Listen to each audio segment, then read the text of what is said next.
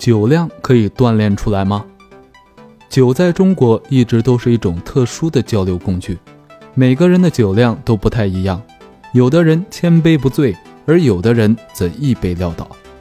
有人说，不能喝的人就是欠锻炼，事实真的如此吗？通常喝酒脸红的人体内含有高效的乙醇脱氢酶，这种酶能迅速将乙醇转化为乙醛。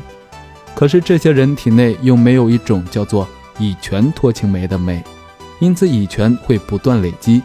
这些乙醛能让毛细血管扩张，于是脸就变红了。根据经验，这些人在喝酒一两个小时后，脸色就会恢复正常，因为乙醛会被肝脏里的一种特异性比较低的氧化酶转化为乙酸，然后被代谢掉。有些人在喝酒之后，脸不但不红，还会发白。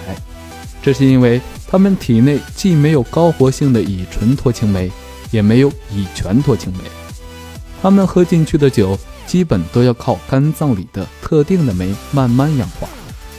这些人虽然给人很能喝的印象，但往往越喝脸越白，喝到一定的量就烂醉如泥了。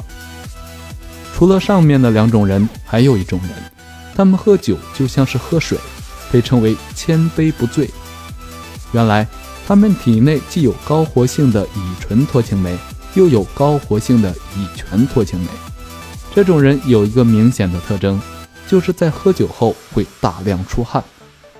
综上所述，不管你承不承认，酒量就是天生的，后天锻炼也没有大用，至多就是让身体麻木而已。